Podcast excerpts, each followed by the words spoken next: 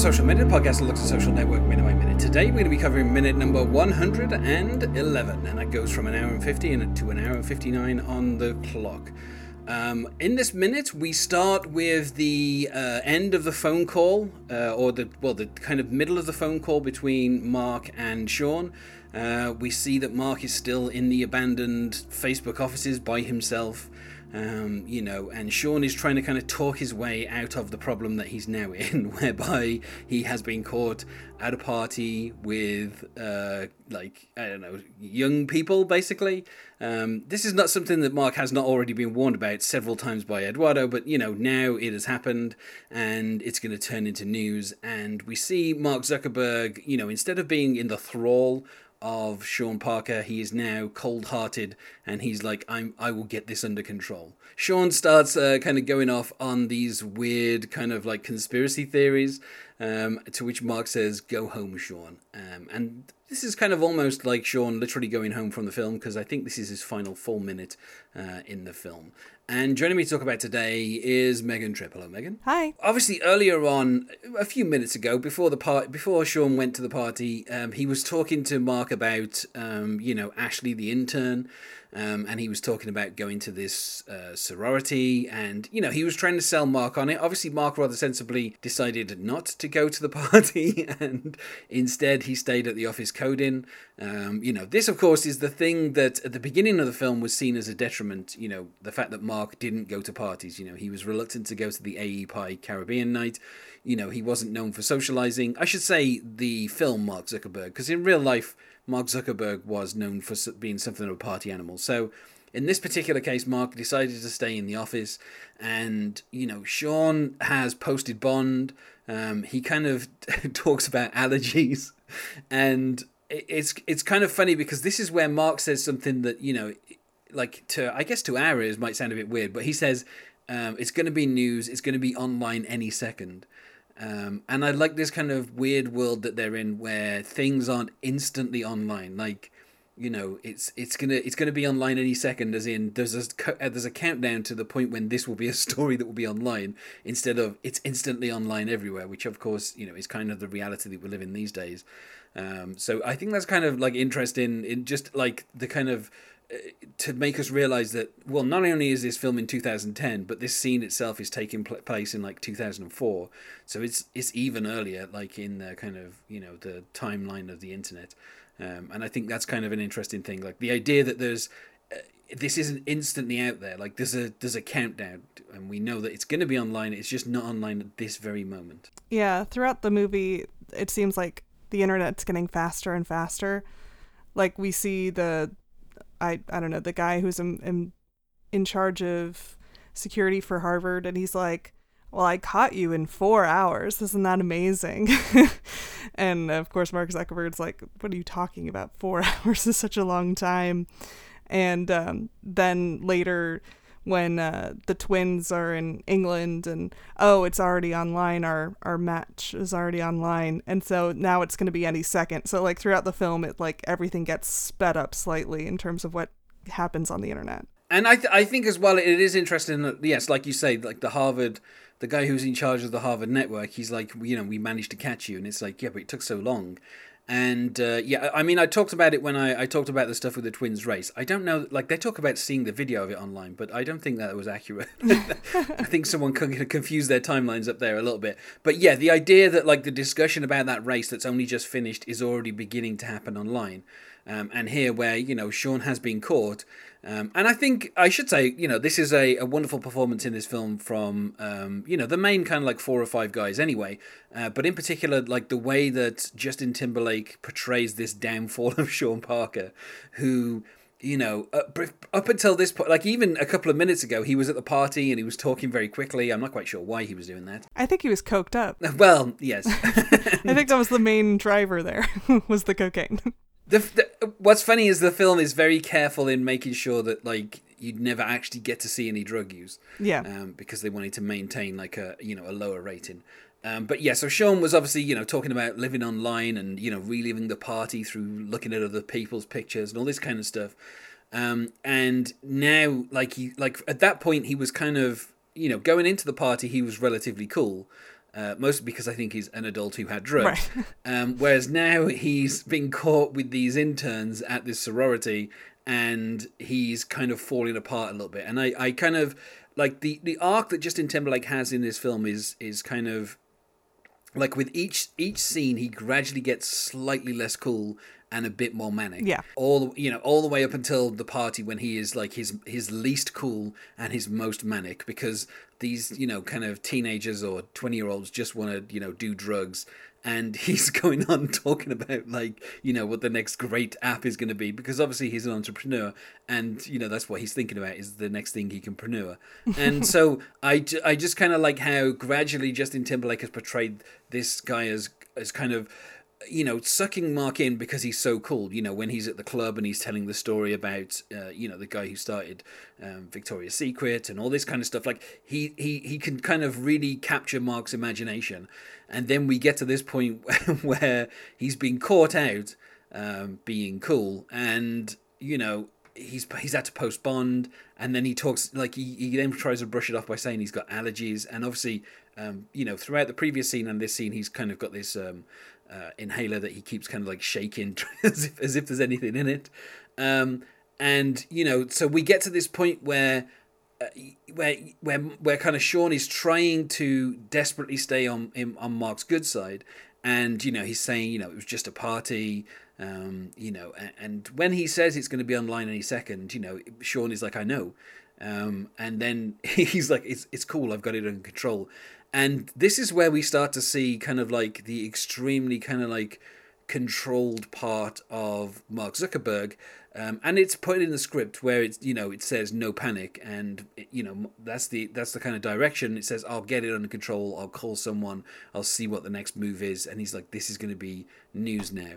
And then of course uh, Sean starts to grasp at straws um, saying you know you don't think Eduardo was involved do you? And it's like I love how kind of you know Mark could take the opportunity to be like, yeah, of course, Eduardo, we all hate Eduardo, but he he he kind of sanely goes no.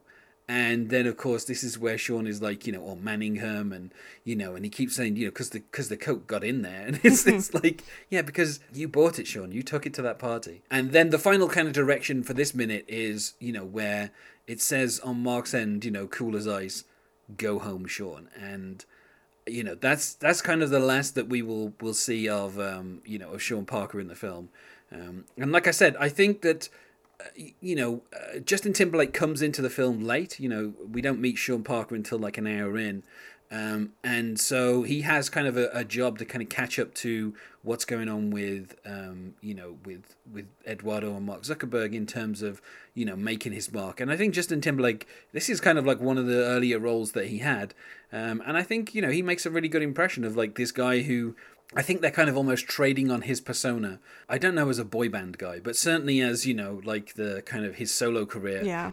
A cool, sexy dude. Yeah, and, and I think that's something that kind of they're they're hoping that when you see him, if you know who Justin Timberlake is, um, they're kind of using him to kind of buy that in a little bit, and then from that point on, I mean, obviously, if, if Justin Timberlake wasn't a, a good actor, then that would all fall apart. But at least he's he's a good enough actor that he really kind of um, manages to convince you that Sean Parker is a cool person. Yeah.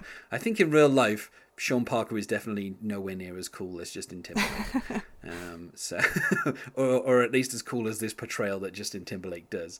Uh, so you know, I think it, he does like a really good job of of kind of taking this character and making it um, you know, uh, someone who you can understand why um, Mark would be drawn to him.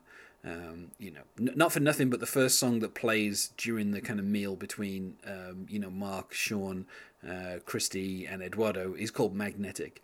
And Yeah. you know that is that is what Justin Timberlake I think is in this film. You know, and I think it's only right to kind of kind of pay tribute to the fact that he does a really good job of kind of coming into this film and, and just making you kind of understand you know, like the, uh, that meeting when when Sean is kind of saying stuff and Mark is just going like yes, yes, yes, like kind of constantly agreeing with him. Obviously, it, it rankles Eduardo, but like you can kind of understand how uh, this particular Sean Parker could you know kind of capture Mark's imagination and how Mark would be like blind to some of the flaws you know that that's kind of happening you know the fact that he is so clearly somebody who gets involved with you know young girls and drugs like Yeah. those two things have always been around him throughout this film and and mark seems to kind of not notice them uh, until the point where they could basically bring facebook down It shows Mark Zuckerberg is kind of like out of step with people, and sometimes he'll make it seem like, oh, I don't care if I'm out of step with people. I'm the smartest guy in the room, so what does it matter?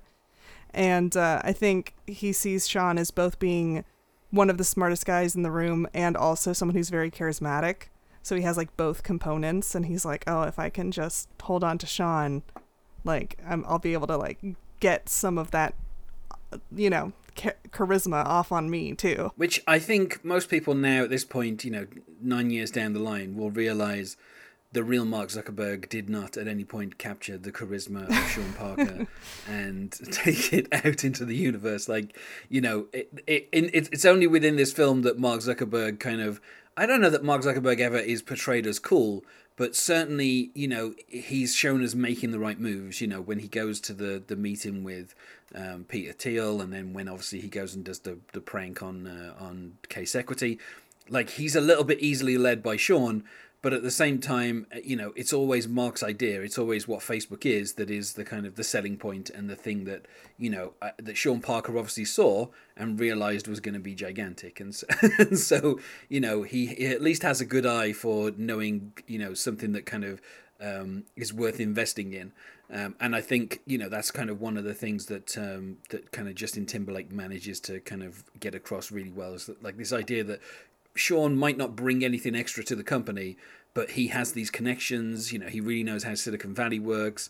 Um, you know, and also he's willing to flatter Mark Zuckerberg a little bit to kind of work his way into the company.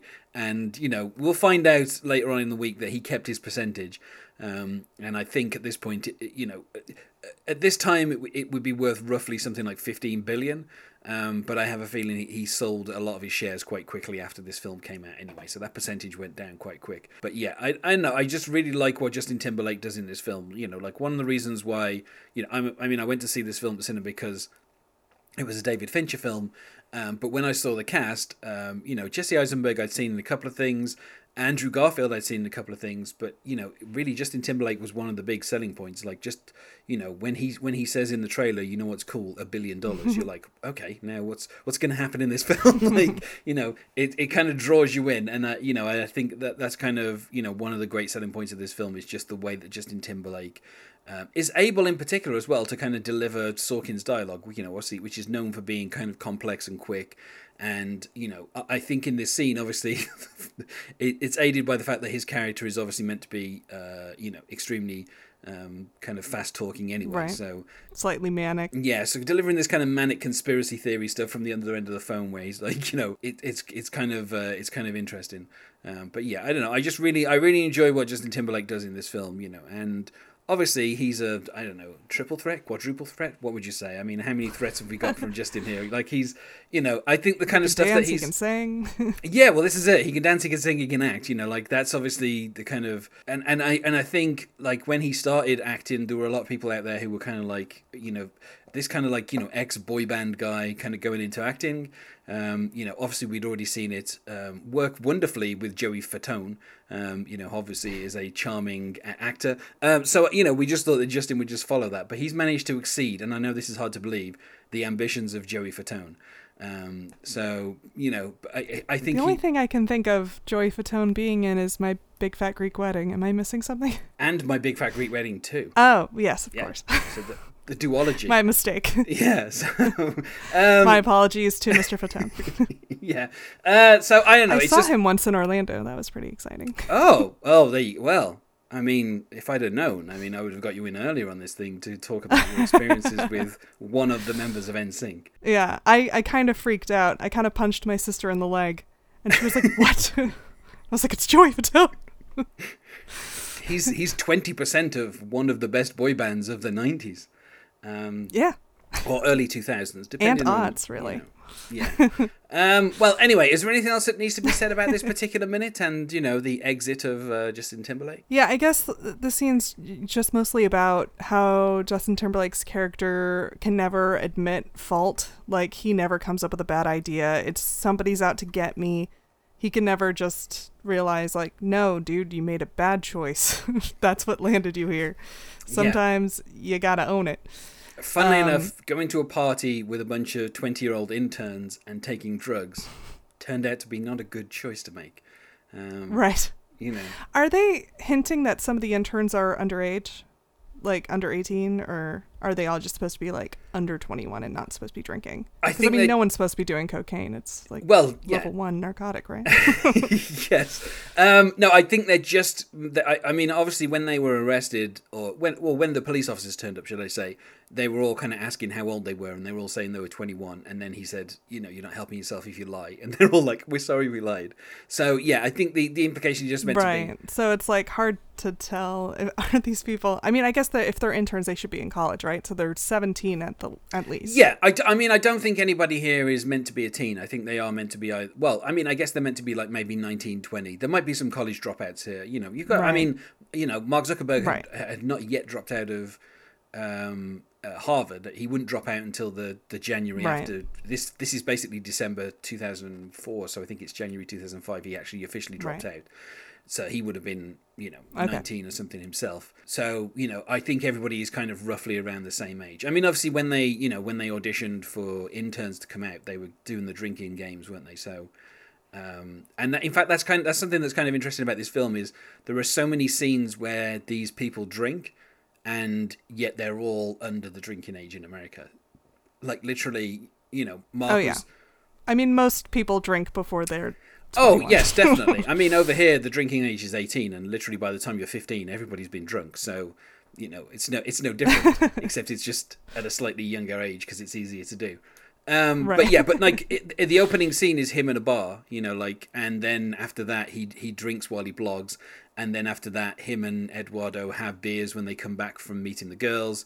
They go to a bar with the girls, you know, like literally every single every single scene, you know, where they can uh, they're drinking. So, so um, you know, they're drinking Yeah. when they're doing the, you know, they when they break the chimney. Like you know, uh, so all along the way they've all been drinking. Obviously, Sean is the only one who gets kind of caught for that. so you know, all through the film, Mark Zuckerberg has been breaking the law by drinking underage, and yet Sean Parker is the only one who gets caught with anybody drunk drinking underage. Um, so yeah. Well, if there's nothing else to say about this minute, then let's go to the Monday question, which is: Did you see Social Network at the cinema? I did. I guess I was uh, probably a sophomore in college. It came out what in 2010. Mm-hmm. So I don't know, maybe a sophomore, or junior, somewhere in there. Yeah, it came out uh, October 2010, almost exactly nine years ago, something like that. Yeah. As these episodes go up, like roughly nine years, uh, which is insane because it feels like so much longer um, at this point. at this point. Yeah. Um, you know, um, I saw it five times at the cinema because I was such a well. I mean, I saw it by myself the first time, and then Uh-huh. I saw it with some friends a second and third time, um, and then I think I saw I was going to the cinema to see another film, but I had enough time to see this like another time, so I was like, well, I may as well.